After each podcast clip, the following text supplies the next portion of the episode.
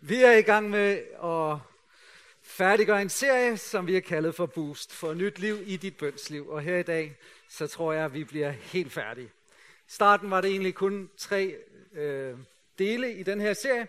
En sæson, tre afsnit, men nu er vi kommet op på fire. Over Boost, det betyder et løft, en forøgelse eller et skub. Og jeg hører, håber på, at du enten har fået et løft i dit bønsliv, et skub i den rigtige retning, eller har oplevet en forøgelse af din længsel efter at få et dybere liv med Jesus. Det er i hvert fald mit ønske. Det har været den længsel, der har ligget til grund for hele den serie af budskaber. En længsel efter, at jeg selv må komme dybere i bøn med Jesus.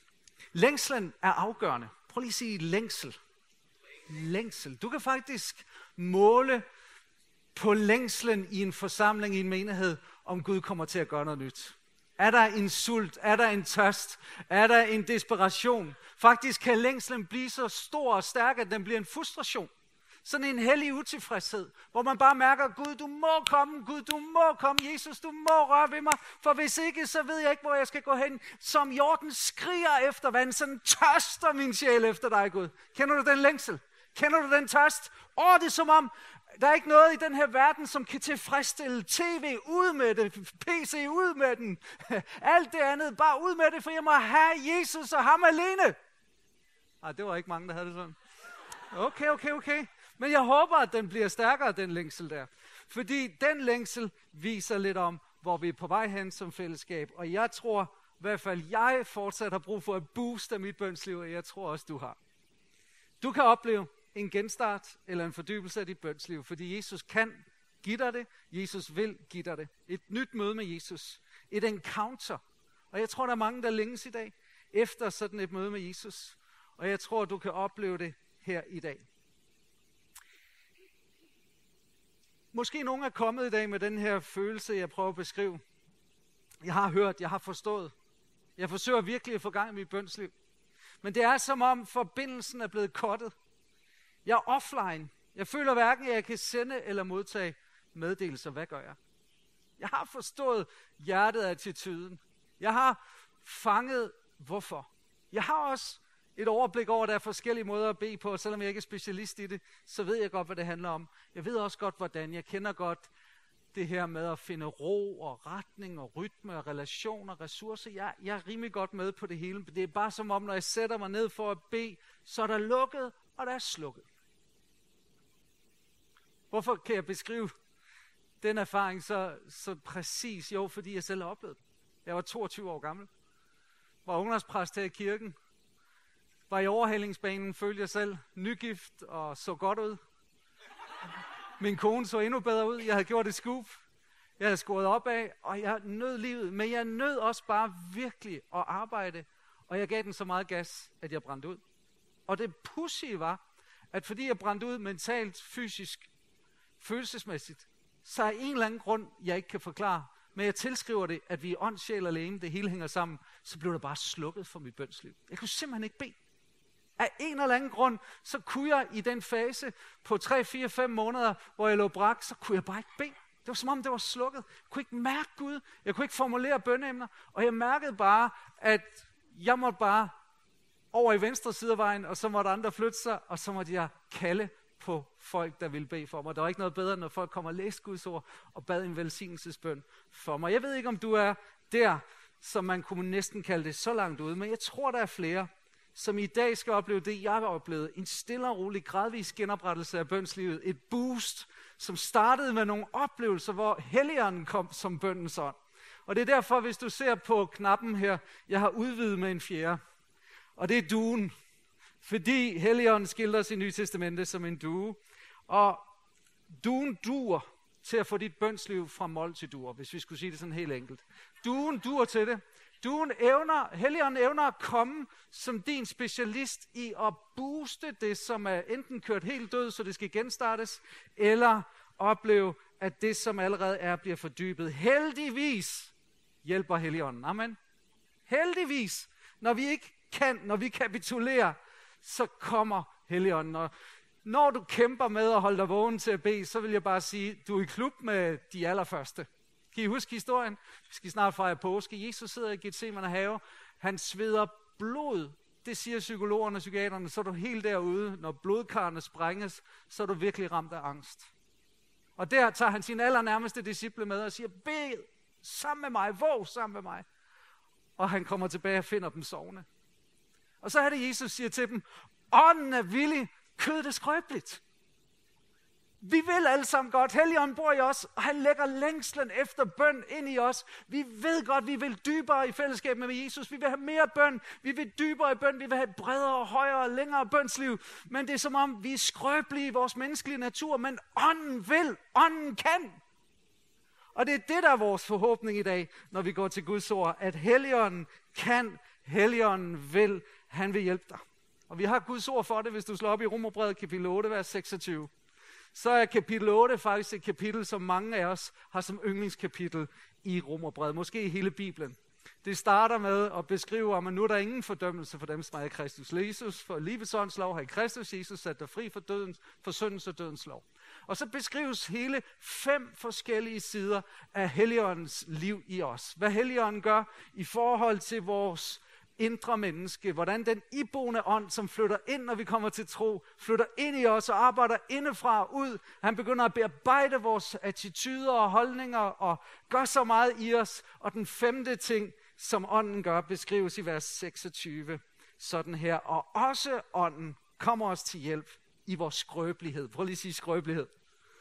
For hvordan vi skal bede og hvad vi skal bede om, ved vi ikke. Kender du følelsen? Hvordan du skal bede og hvad du skal bede om, ved du ikke. Og jeg tror ikke, Paulus her mener teoretisk. Du kan jo sige nu, jamen jeg har fået undervisning de sidste søndage her om, hvad bøn er, hvordan man skal bede. Det er ikke det, Paulus refererer til. Ind i konteksten ser vi, at det er de troende, der lever imellem tiderne, imellem det der, som kommer, det evige, det fantastiske, der hvor vi skal forvandles og blive som Jesus, og der kommer en ny himmel og en ny jord, alt det vi venter på, når Jesus kommer tilbage og så den virkelighed, som vi står i nu, hvor vi rammes. Tre gange står der, at der er suk. Der er suk fra naturen. En længselsfuld suk i Guds skaberværk efter det perfekte. Fordi synden har forurenet vores verden. Synden har ødelagt vores verden. Og så er der et suk fra os som troende, os som er blevet Guds børn. Vi længes efter det, der skal komme, fordi vi har fået Helligånden som pant. Det er en form for udbetaling. Du ved godt, at når du først har smagt noget, som smager godt, men du bare har fået en bid af det, så vil du have mere. Og det er sådan, vi har det. Os, som har oplevet himlen rykket ind med Helligånden, vi vil have mere. Og derfor er der et suk i os, et suk efter det evige. Og så det tredje suk, der nævnes i Romerne 8, det er Helligåndens suk, som kommer ind i de troende, og som er en form for bøn, vi skal vende tilbage til om lidt. Men han siger, og også ånden kommer os til hjælp. Det han lige har beskrevet, det er, håbet hjælper os til at holde ud, til at blive i lidelse og smerte og vente i forventning. Men også ånden kommer os til hjælp i vores skrøbelighed. Når vi ikke ved, hvad vi skal bede om og hvordan vi skal bede. Jeg tror, at vi alle sammen kender til at stå i situationer. Skal jeg bede om udholdenhed til at gennemleve omstændighederne? Eller skal jeg bede Gud om at fjerne og ændre omstændighederne? Hvad skal jeg bede om? Hvordan skal jeg bede? Skal jeg bede højlydt? Skal jeg bede med lav decibel? Skal jeg bede lang tid? Skal jeg bede kort tid? Hvordan skal jeg bede? Og nogle gange så er den her oplevelse af, at bønnen den er bare forstummet. Jeg har det faktisk så skidt. Mit problem er så stort. Min udfordring er så massiv, at jeg faktisk ikke engang selv ved, hvordan jeg skal bede. Og så kommer det her, at Helligånden hjælper os i den situation. Når vi erkender vores skrøbelighed, magtesløshed, står der i den gamle oversættelse, den svaghed, som vi oplever i vores menneskenatur. Det ord, som Paulus bruger for kommer os til hjælp, som Helligånden gør, det er et ord, som betyder en, der kommer op på siden af en anden for at bære en tung byrde. Og nogle gange så kan bønslivet opleves som en tung byrde. Men der kommer Helligånden os til hjælp. Det ord, som bruges, bruges kun et andet sted i hele Nye Testamentet. Det er Lukas 10:40. Og det er om søstreparet Martha og Maria, hvor Martha hun frustrerer så meget over, at Maria, hun bare sidder ved Jesu fødder. Hun synes, hun danderer den. Jesus synes det ikke. Jesus synes, at hun gør det helt rigtigt. Men hun har den her bøn til Jesus. Sig dog til hende, at hun skal hjælpe mig. Og hun bruger dermed det her ord hjælpe. Sig dog til hende, hun skal hjælpe mig, så jeg ikke står alene med alt det huslige arbejde. I dag beder vi bønden, Jesus, vil du ikke sige til din ånd, at han skal hjælpe os, så vi ikke er alene i vores bønsliv. Så ikke vi skal bære den tunge byrde og bære vores eget bønsliv. Hør her, der er ingen af os, som kan præstere eller fabrikere bøn. Der er ikke nogen af os, som kan skabe et fedt bønsliv. Der er ingen professorer og PhD's i bøn i det her rum. Vi er alle noviser, vi er alle skrøbelige og svage, magtesløse. Den eneste, der kan bede, så Gud berøres, det er den hellige ånd. Og derfor handler det udelukkende om at få en relation til Helligånden, få fortrolighed med Helligånden og opleve Helligåndens virke som din personlige bønnekonsulent, bønnehjælper. Han kommer op på siden af dig, han bærer den tunge byrde, som det kan være til tider at bede. Hey tirsdags, jeg vil faktisk sige, at jeg glædede mig. Jeg holder jo fri mandag, og jeg glædede mig til at komme på kontoret tirsdag, fordi vi starter tidligt tirsdag morgen og har et, et teammøde der, og så ved jeg bare, så har jeg, jeg havde lige et par timer ind imellem det møde, og så en aftale ude i byen. Og jeg havde nogle mails, der lå og ventede. Jeg vidste, jeg skulle sidde med åben kalender, og jeg skulle koordinere, og jeg havde sat mig godt til rette ved vores dejlige kontor heroppe ved et skrivebord, jeg har. Og så skulle jeg i gang med at svare mails, og jeg var gået i gang. Og jeg hørte musik, jeg tror det var Elevation, Acoustic Playlist, sådan en dejlig, sådan rigtig god atmosfære, jeg sad og skabte der. Og nu skulle jeg bare lige have nogle to-dos fra hånden. Og så pludselig, så kan jeg se, musikken går ud, og jeg kan ikke sende mine mails. Og jeg tænker, hvad der er sket? Og jeg kigger ud, der er glasvinduer, og så kan jeg se, at frustrationen breder sig rundt i rummet. Øh, mine kollegaer, de sidder også derude, og, og, og begynder, hey, har, kan, kan, kan I sende, øh, er der, er der, har I forbindelse, siger de så. Og, og der går ikke lang tid, så kommer en af, af lejerne, som leger sig ind på kontoret, kommer op og siger, hov, øh, internettet er gået i hele huset. Og der står vi. I ved godt, det hele det går ned. Kan ingenting lave. Alt er forbi. Jeg ved slet ikke, hvad vi lavede, før vi fik internet. Ledelse med tankens hast. Men øh, heldigvis, så har vi her i huset et godt abonnement i et firma, jeg godt vil reklamere for, der hedder Systemgruppen. Betaler vi en lille månedlig ydelse. Det gode er, at ham, som er teknisk chef, han sidder hernede bag lydpulten, det er Christoffer. Og jeg ringer ham op, godt nok ikke det her nummer, som står på skærmen, men det et andet nummer, som jeg havde privat personligt til ham. Desværre var han lige syg den dag. Så han siger, du skal lige øh, ringe til øh, min kollega, og så kan han gå ind og tjekke. Og så ringede jeg det her nummer. Og øh, mens jeg så ringer, så selvom han er syg, så begynder han jo at sende sms'er og kommer med øh, gode idéer til, hvad der kan være galt. Men fyren, kollegaen, som jeg ikke lige har navnet på, han begynder udefra, oppefra, jeg ved ikke, et eller andet sted sidder han. Og så kan han gå ind på vores server, og så kan han begynde at fejlfinde. Og øh, der gik ikke lang tid, måske nogle minutter. Så øh, mens jeg sad med ham på linjen, så sagde han, prøv lige at slukke din computer prøv lige igen start. Og jeg sagde, nej, det gør jeg simpelthen ikke. Jeg sidder lige midt i noget. Så jeg råbte ud, er der nogen, der gider at slukke deres computer? Det, kom, der var ikke rigtig nogen, der gad det. så, så vi endte faktisk med, jeg tror jeg flere af os på en gang at gøre det. Og så øh, viste det sig, at forbindelsen var kommet. Men så sendte Christoffer jo så den her sms til mig, som gjorde mig nysgerrig, fordi jeg tænkte, hvad nu hvis det sker igen en anden gang? Og han skriver, ned i den vestlige kælder er der i det bæreste rum, hvor Nordjyske har deres senderudstyr. Dernede har vi vores fiberboks, en hvid boks fra Eni. Og i den østlige ende, lige ved anretterkøkkenet, har vi vores firewall stående. En af de to skal nok genstartes. Og så blev jeg jo nysgerrig. Fordi der blev brugt nogle ord der, nu kan I godt se min sms-kommunikation. Den bliver sådan lidt anderledes, fordi min spørgsmål det er, hvad er en fiberboks? Jeg har ikke så meget teknisk indsigt. Og hvad er en firewall? Hvad er det for noget? Og øh, I kan godt se, hvis I kan se sms'erne, at nu bliver den kære Christoffer, han ved, at han håndterer en præst nu. Og han ved, at hans IQ, den er ikke så stor. Så han bruger ord som på størrelse med en madkasse. Og det bruger han to gange, og han begynder at tale om farver på dem. Og, og, og jeg stiller uddybende spørgsmål, for jeg vil altså godt lige vide, hvad er en fiberboks? Hvad gør den? Hvad kan den? Hvad er den skabt til? Og hvad er sådan en firewall? Og nu er jeg ikke blevet graduated i det her. Men jeg fik alligevel ud af, at sådan en fiberboks, den formidler forbindelsen.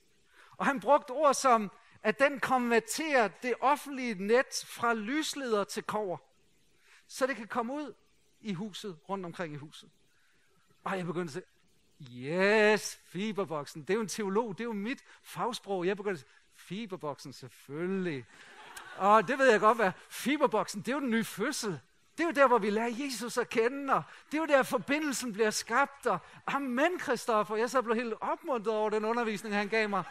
Det er der, vi bliver koblet op, indtil vi lærer Jesus at kende og inviterer Jesus ind i vores hjerte. Så er vi offline. Vi har ingen forbindelse med Gud, for vi har simpelthen ikke det der indre modem, den modtager. Vi kan simpelthen ikke håndtere forbindelsen med Gud, men så kommer Jesus. Og han etablerer den, og til. så er vi online. Amen. Men hvad så med firewallen? Den synes jeg var endnu mere, det, det var et nyt ord for mig. Men, men der forstod jeg, at den holder altså forbindelserne adskilt. Og der er en forbindelse ind i huset, og, og, og den her indadforbindelse skal skilles ad fra den, der kommer. Der er noget, der ikke må komme ind, og der er noget, der skal være inde. Og så når det er kommet ind, så skal det, så skal det adskilles fra det eksterne og det interne. Fy, nu blev det meget kompliceret for mig. Men alligevel, så tænkte jeg, yes, yes, yes, firewall. Selvfølgelig, jeg ved, hvad du siger, Kristoffer, fordi det er jo sådan i vores liv, at der er en bevægelse indad mellem, eller opad mellem faderen og mig. Som Guds barn, så vil han have forbindelse med mig, men der skal også være en forbindelse herinde fra mig og ud til verden, så ilden kan komme ud på den anden side af muren, ikke? Så jeg kan godt se, at jeg har fået lidt andet ud af det, end han har. Jeg talte der pludselig om, om åndens fylde og åndens dåb. Så, så i virkeligheden, så bekræftede mig det her bare i, at heldigvis, ligesom at vi havde Kristoffer og hans kollega, til at være konsulent, netværkshjælpere. På den måde har vi Helligånden. Han kommer os til hjælp, og han går i gang, når du mister forbindelsen, så går han i gang med at justere, koordinere, advisere, inspirere, rådgive. Han kommer op på siden af dig. Det græske ord, det er parakletos, som Jesus bruger. En anden talsmand, siger han i Johannes 14 og 16, som kommer til din hjælp. Og den hjælp, han giver, får I lige tre punkter. For det første, opkobling. Det har noget at gøre med en startpakke, der skal til. For det andet, så er der en opdatering. Og nu gik jeg lidt videre end Christoffer, han lige underviste mig i på sms. Det har noget at gøre med dit styresystem. Og så til sidst en opladning, en strøm, som skal til i dit liv. Så hvis du skriver noter, så bare lige husk de her tre enkle punkter, nemlig først opkobling. Hvis du er kommet ind i dag, og aldrig har haft et bønsliv, du er bare helt blank, du har været offline Gud, har aldrig bedt. Det kan godt være, at du har haft sådan en ryg mod mur bøn indimellem, men du har aldrig haft et kontinuerligt bønsliv. Så prøv lige at lytte godt efter. Det står sådan her, ånden selv vidner med vores ånd om, at vi er Guds børn. Så hvis du vil vide, om du har forbindelse med faderen, om du er koblet op, så kan jeg spørge dig, har du vidshed om, at du er Guds barn? Ved du, at Gud er din far? Er det bare sådan forankret i dig, så du ved, at du ved, at du ved, at du ved, det er ikke bare sådan noget, du tror om torsdagen og om lørdagen. Nej, du er forankret, fordi Helligånden nu er kommet ind som den her bønnekonsulent, og så sidder han bare derinde som sådan en komplimentkonsulent, der hele tiden siger, du er Guds barn, du er Guds barn, du er Guds barn, du er elsket, du er elsket, Gud er din far, Gud er din far, Gud er din far. Den ligger der bare hele tiden som din puls. Sådan er Helligånden inde i dig. Hvis du har taget mod Helligånden, så har du nu forbindelse med faderen, du er koblet op, og du ved, at du ved, fordi Helligånden vidner med din ånd om, at du er Guds barn. Jeg er Guds barn. Wuhu! Det ved du bare.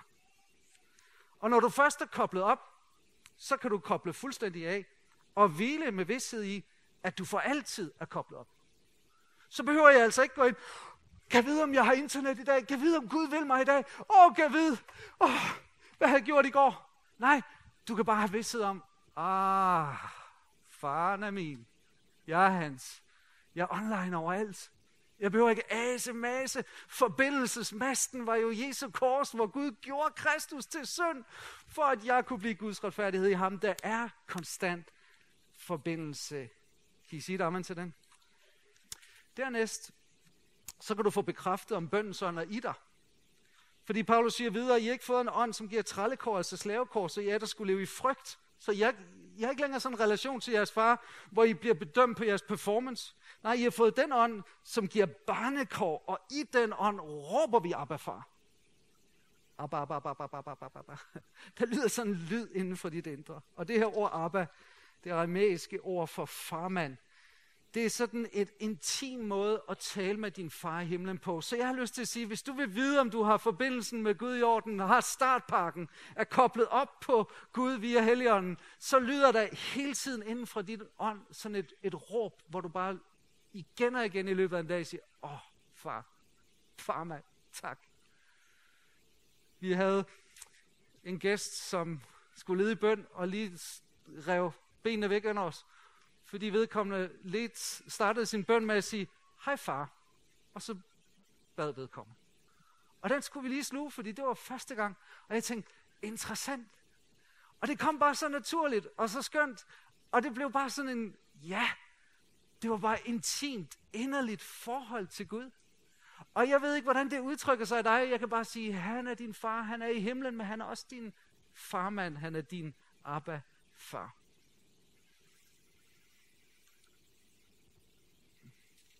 I det øjeblik, du får nådens og bøndens ånd ind i dit liv, så vil du se hen til Jesus. Og derfor så spørger jeg dig, ser du hen til Jesus i din hverdag, når du beder? Fordi beviset på nådens og bøndens ånd ser vi her i Zakarias bog 12.10.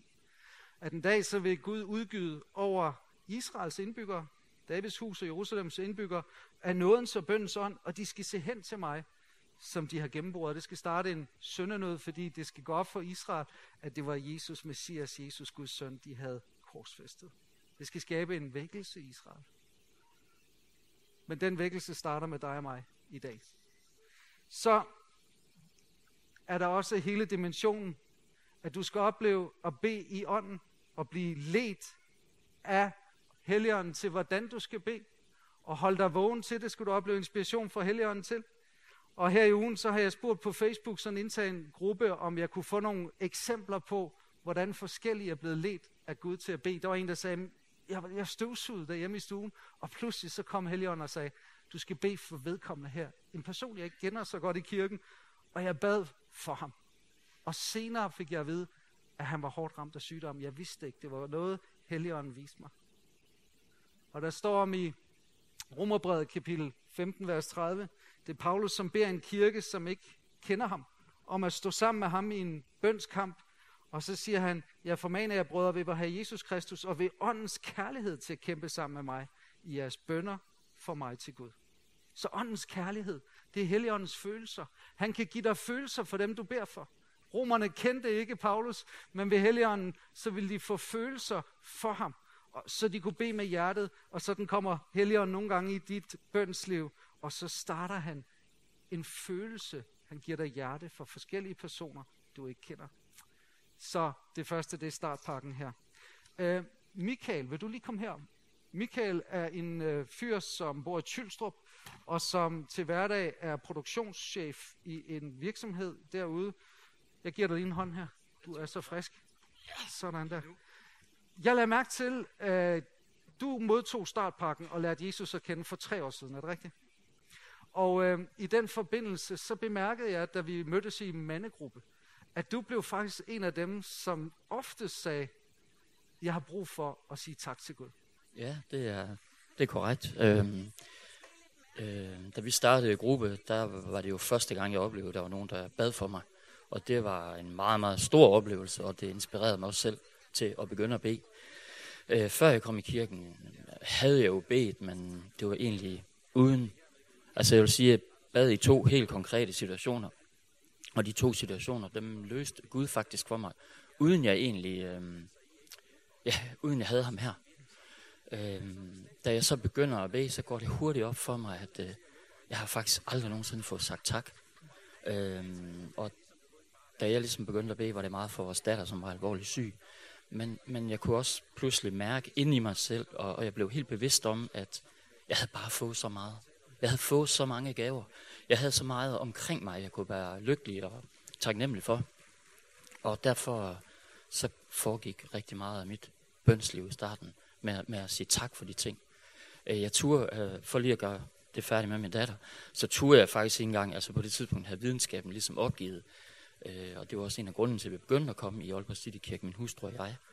Jeg turde faktisk ikke engang at bede om, om fuldstændig helbredelse, fordi på det tidspunkt, der stolede jeg faktisk mere på videnskaben, end jeg gjorde på Gud. Øh, og det var ligesom om nogle gange, så tænkte jeg bagefter, at Gud han drev ligesom gæk med mig, fordi han helbredte hende. Og, øh, og det havde jeg ikke engang bedt om, eller håbet på, og tro på, men, men det gjorde han for mig, og det gjorde mig bare endnu mere bevidst om, hvad det var. Altså, jeg kunne bruge det til, ikke? Må jeg høre, er du øh, ved Helligånden blevet klar over, at du er Guds barn? Og hvis ja, hvordan udtrykker det sig i hverdagen? Ja, men det... Vil du lige dreje dig lidt, så, ja, der, så, så øh, se det ja, men det, det er jeg. Bare lige så de kan ja. se det over i den side der også. Ja, kan de det? ja nå, okay. Du er, ja, du er lidt pænere end mig nemlig. Ja, okay. Fint. Tusind tak, Dan. øh, jo, men øh, jeg synes, det giver sig udtryk på to måder. Hvis jeg har haft en meget, meget svær dag, og det kan jo være noget familiært, primært sygdom, eller haft en svær dag på arbejde, som bare ikke har fungeret, øh, Øh, så bruger jeg det, at jeg egentlig går i haven, og øh, altså prøver at hvile i mig selv, og prøver at finde det frem, det jeg har her.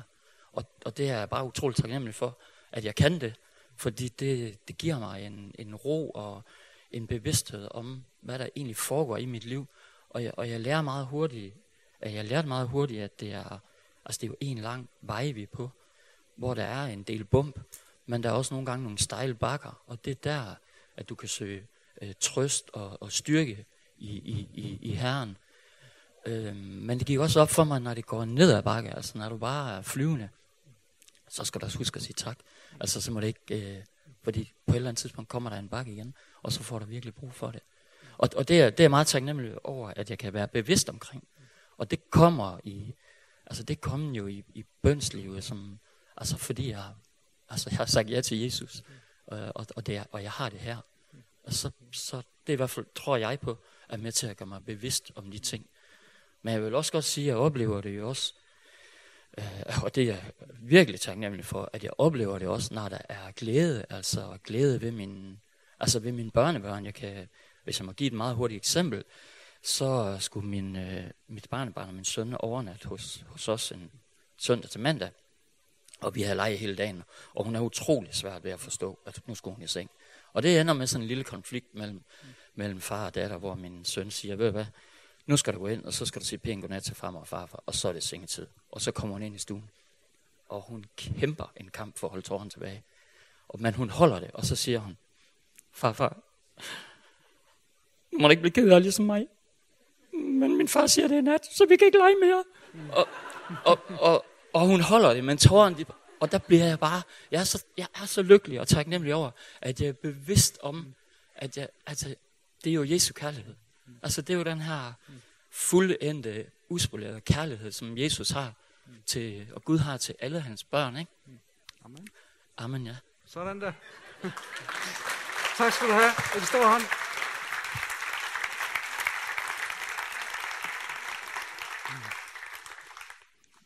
Så den næste, det vi skal se på, det er lige opdatering af styresystemer. Jeg spurgte øh, i en fart den gode Christoffer, hvad så? Skal vi gøre noget ved vores software i computerne? Skal vi have noget specielt, vi skal køre igennem dem? Øh, er der noget, vi kan sikre øh, dem imod hacking osv.? Så, videre? så siger han, lad computeren styre det, det er fint. Og jeg ved fra min egen computer, indimellem så kommer der sådan et billede her. En opdatering. Og jeg ved også, at kampen er så, okay, hvad skal jeg så gøre? Skal jeg gå ind, og skal jeg så installere min time, eller installere nu? Skal jeg være villig til at slukke det hele ned, eller skal jeg installere i nat? Og den jeg oftest vælger, det er, påmind mig i morgen. Kender I den? Den, den har jeg brugt en hel del. Øhm, problemet med den er så, hvis du bliver ved med at bruge den, at så har du en del software, som begynder at blive lidt risikabelt, har jeg fundet ud af. Og øh, indimellem, når jeg så gør det, så kommer den her frem. Visse de, øh, opdateringer kunne ikke installeres, fordi Microsoft Word afbrød anmodningen om at starte igen. Og, og der ved jeg jo godt, og nu kommer jeg så over i min teologiske faglighed frem for den, øh, jeg ikke har forstand på, så nu kan jeg sige vrøvl. Øh, det er der slet ingen tvivl om. Men, men det, der er sagen i det her, det er altså, det er vigtigt at opdatere styresystemet hele tiden, og din software. Og Helion, når han kommer ind i dit bønsliv, så, så kommer der hele tiden opdateringer. Og problemet det er, når vi vil varme os i dag på en ild af Helligånden, der brændte i går. Jamen, jeg blev fyldt med Helligånden i 1963. Jamen, jeg oplevede et møde med Jesus i 1974. Hør her, Dagligt kommer der opdateringer fra Helligånden. Og Paulus han beskriver dem sådan her i 2. Korinther 3, vers 17 og 18, og så siger han, Herren er ånden, og hvor Herrens ånd er, der er der frihed. Og alle vi, som med utilsløret ansigt i et spejl ser Herrens herlighed, forvandles efter det billede, vi ser fra herlighed til herlighed, som det sker ved den ånd, som, øh, ved den herre, som ånden er. Fra herlighed til herlighed. Fra opdatering til opdatering. Der er hele tiden nye opdateringer, hvor Helligånden udpeger attityder, holdninger, ting du har gjort, ting du har sagt, måder du agerer på over for andre, hvor han lige så snart du kommer ind i bøn, så peger han det ud. Og jeg tror, det er her, vi skal lige være opmærksom, at nogen, som ikke har bedt lang tid, siger, og så begyndte jeg at bede, og så blev jeg bare sådan, føle, fik jeg en følelse af fordømmelse, eller jeg fik en følelse af skam eller skyld, og derfor gider jeg ikke at bede mere. Så skal du vide, hallo, det er en opdatering. Du skal lige sige, okay Helion, hvad er det, du vil vise mig? Og så lad ham udpege det i dit liv, og så siger du bare, Jesus, tilgiv mig og rens mig. Let mig for alt det der. Der er en anden opdatering i Efeserne 5, 18-20, fordi en gang bliver vi fyldt med Helligånden, når vi bliver, kommer til uh, tro på ham, og når vi oplever åndsdåben, men du kan altså, som der står i de her vers, lade jer fylde af Helligånden, og på rest står der, bliv ved med i en kontinuerlighed. Og så står der, hvad der vil ske, når vi lader os fylde. Vi taler til hinanden med salmer, hymner, åndelige sange og synger og spiller for Herren. Øh, og siger altid Gud tak for alt i vor Herre Jesu Kristi navn. Så der er hele tiden en opdatering til dig, som aktiverer bønden og takken i dit liv. Så jeg har den udfordring til dig i dag. Sørg for, hver gang Helligånden udpeger noget i dit liv, opdater, opdater, opdater, opdater. Jeg spurgte lige Ditte, prøv at komme herop, Ditte Berner, hun læser psykologi her i byen, og modtog det med Helligånden i en ung alder. Hun var kun 15 år, da hun blev helt bevidst om, at det her det var en dimension, som hun ville have med sig. Hvordan har du oplevet Helligåndens opdateringer, sådan hans udfordring i dit tanker og attityder, når du har været i bøn? Har du eksempler på det? Ja, øhm, jeg har egentlig en del eksempler.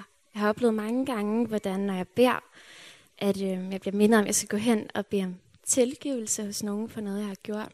Eller at jeg måske skal faktisk anmode om tilgivelse. Øhm, jeg har også en helt konkret oplevelse med, hvordan jeg har været på vej en vej og oplevet, at jeg skulle sådan redirectes helt. Øhm, her for to år siden, der, øhm, der arbejdede på en efterskole i Maja på mit andet sabbatår.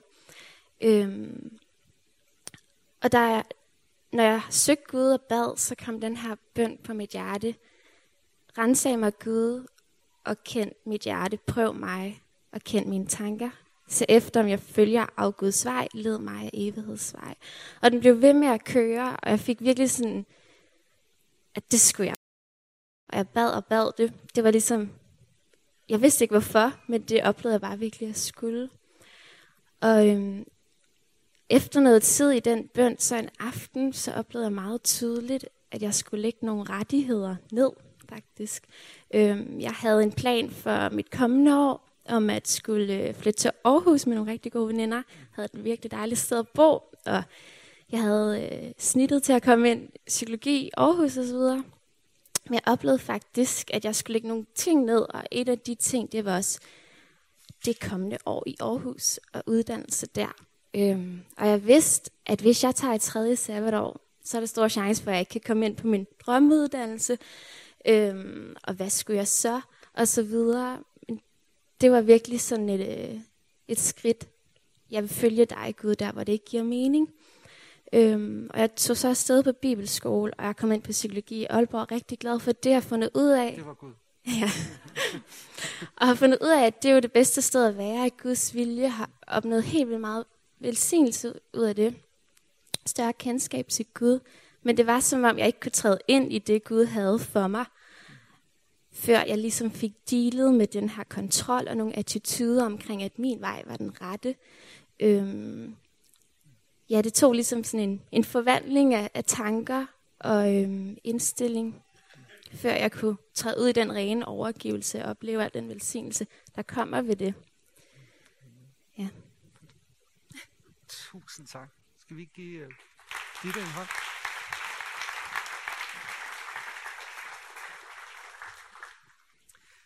Den næste og sidste ting, det er øh, noget, som jeg tror, vi alle sammen kender. og det er det her med opladning. Jeg ved ikke, om der er nogen iPhone-brugere her i huset. Jeg så min datter, hun var nærmest ikke engang kommet ind her i salen. Øh, lovsangen var gået i gang, Josefine. Og så løb du hen og fandt en stikkontakt herhen. Der er noget, vi lige skal snakke om der. Øh, men jeg kender godt fænomenet. Har man en iPhone, så, så jager man altså et eller andet sted, man lige kan lade op.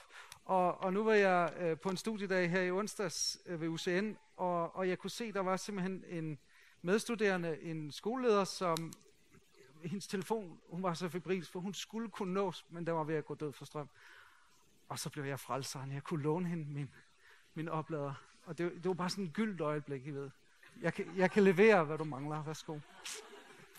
Øh, men hvis jeg kommer på kontoret og, og skal bruge min øh, computer og, og bruge min telefon, og enten ikke har fået min strømforsyning med til computer eller til telefon, så er jeg virkelig lost. Og det bliver bare sådan, ah, ærgerlig ting. Og i virkeligheden, så når vi taler om opkobling, så lægges der et stort ansvar over på os som troende. Det er Judas brev, vers 20, hvor der står, men I, mine kære, skal opbygge jer selv på jeres højhellige tro og bede i helligånd. Så ansvaret ligger hos os. Det er ikke noget, der sker per automatik. Det er et ansvar, vi har for hele tiden at bede i helligånden. Bønden i ånden, tror jeg, er bøn kan forstås to måder. Inspireret og styret af helligånden i den retning, han vil, men det er også det, som Bibelen kalder helligåndens sprog, eller tungetalen. Paulus siger sådan her i 1. Korinther 14, at den, der taler i tunger, opbygger sig selv. Han lader sig selv op, sit indre menneske. Paulus siger selv, han har to bønsdimensioner i sit liv. Han beder med sin forstand intellektuelt formulerer bønder, men han beder også med sin ånd, hvor Helligånden formulerer bønder. Og det er også svaret i Romerne 8, vers 27, som ligger lige i forlængelse af, at ånden kommer os til hjælp i vores skrøbelighed, Så står der, men ånden selv går i forbøn for os med udsigelige sukke. Og han, der renser hjerterne, ved, hvad ånden vil, for den går i forbøn for de hellige efter Guds vilje. Og her tror jeg, at Paulus beskriver tungetalen eller helligåndssproget som den her, det her suk, som er helligåndens bøn. Han formulerer det i vores hjerter. Vores forstand, siger Paulus, er uden frugt. Det vil sige, den er ikke aktiv. Men det er vores ånd, der bærer, og helligånden inspirerer ordene. Hvorfor tror jeg, at vi har brug for den dimension af bøn i vores liv? Jo, fordi Gud vil gøre noget, der er så langt større, end du kan rumme med din hjerne. Hvis du begrænser Gud til dit intellekt, så har du ikke en særlig stor Gud. Undskyld mig, med al ære og respekt. Han er så meget større end du og jeg, og derfor, så de bønder, vi skal bede, som skal frigøre det, han vil, skal selvfølgelig være bønder, som rummer hans massiv forståelse. Prøv at lægge mærke til, når du beder i ånden, altså beder i tunger, så står der i den her, øh, det her skriftord, Romerne 8, at den går i forbøn for de hellige efter Guds vilje. Det vil sige, at du, kan, du har garanti for, at når du beder i Helligånden, så beder du Guds vilje. Og du kan også vide med sikkerhed, du beder ud over dig selv. Du beder ikke kun for dig selv, du beder også for andre. Når du beder på den måde, så styrker du fællesskabet med Helligånden. Helligånden er en person, og du kan have fællesskab med ham. Derfor lyder den apostolske velsignelse her, Jesu Kristi nåde, Guds kærlighed og Helligåndens fællesskab er med jer alle. Helligånden er en person, du kan relatere til ham, du kan lære ham bedre at kende, men du kan også gå død for strøm, så at sige. 1. Thessaloniker 5 siger, udsluk ikke Helligånden. Og derfor er det så vigtigt, at vi holder fast i, at Guds ord det er åndens værktøj eller åndens svær. Når du fylder dig med Guds ord, så aktiveres, stimuleres Helligånden i dig. Du lader din, øh, dit indre op, og Helligånden får aktionsfrihed i dit liv. Det samme, når du taler i Helligåndens sprog, du beder i ånden, eller når du beder på dansk. Og jeg har lyst til lige her til sidst, Kim Vistisen, min gode nabo og ven. Vil du ikke lige komme her? Og så har jeg lyst til lige at spørge dig. Kim, han øh, arbejder til hverdag med tilsyn af kommunens ejendom. Og øh, så, Kim, hvor længe er det siden, du har oplevet Helligånd? Jamen, øh, det er ved at være, tror jeg, er det 4-5 år siden, tror jeg, øh, at jeg blev mødt med Helligånden, eller kunne få den gave og øh, tale i tunger. Og hvordan bruger du den gave? Jamen, den bruger jeg øh, sådan, jeg må, jeg, må, jeg vil lige fortælle den først, jeg, jeg, det, det var sådan lidt en pussy øh, oplevelse. Øh, jeg var på vej ned øh, til Alterna med, øh, med min datter. Og, og Alterna er en efterskole? Efterskolen Alterna, ja. Og øh, nogen ved, at, at Alterna ligger i Hillerød, men dengang, der lå den heldigvis i, øh, i Maja, så jeg skulle kun køre tre kvarter. Mm. Øh, Og øh, der sker det, at min datter sagde, øhm, far, jeg skal sige dig noget. Jeg skal sige dig noget rigtig godt, eller noget dejligt. Øhm, jeg har fået, øh, jeg har fået tungetalen. Nej, hvor fantastisk. Og så fik vi en god snak omkring det. Og så det, der skete, det var jo, at øh, dengang jeg kørte alene hjem, øh, op med noget lovsang, ikke også? Og så lige pludselig, så væltede det bare ud af mig. Så det var jo en fantastisk gave, øh, jeg fik der på vej hjem. Så der, altså man kan godt få noget ved at køre sine børn på, øh, på efterskole, skal I lige vide. Men øh, jeg bruger den til daglig. Jeg, har, jeg, jeg, jeg bliver lavet op øh, om morgenen. Jeg står op klokken 6. Øh, og så har jeg min tid, min stol, øh, mit moment med, med, med Gud om morgenen. Øh, hvor jeg læser, og hvor jeg beder. Og, øh, og til sidst, så, øh, så beder jeg i tunger, for ligesom at og, øh, lade mig selv op til dagen, der kommer. Så det er den måde, jeg, jeg bruger den på. Og, og hvordan mærker du, at det giver dig noget? Så mærker jeg, i stedet for at fare ud øh, til første opgave, så får jeg lige øh, den dimension, at, at, øh, at Herren er i mig. Øh, jeg beder om øh, hans kærlighed i mig, hans glæde i mig, øh, himmeriget i mig, så jeg kan give den videre til de folk, jeg skal ud og møde øh, den dag. Så det er, det er den måde, jeg mærker det i, eller mærker det på. Fantastisk. Ja. Tak skal du have.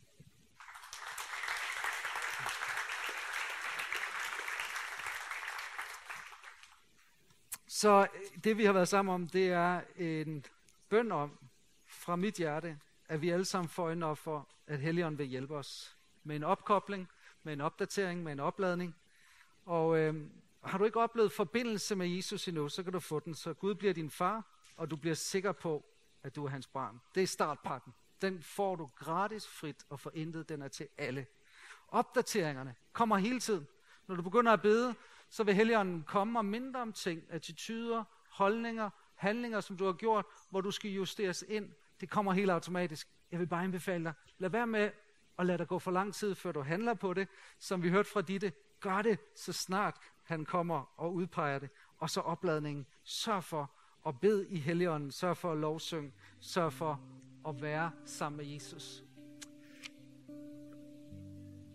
Jeg spurgte så lige Christoffer på en sidste sms, er der noget, som hedder boost inden for din branche? Og han sagde, ja, der er noget, der hedder boost. Når du først er koblet op, så kan du forøge dækningen eller hastigheden. Og jeg har bare sådan en længsel efter, at vi som kirke må opleve, at vi hver især og også sammen oplever, at Helligånden kommer ind og giver os det her boost. At duen får lov til at løfte vores bønsliv. For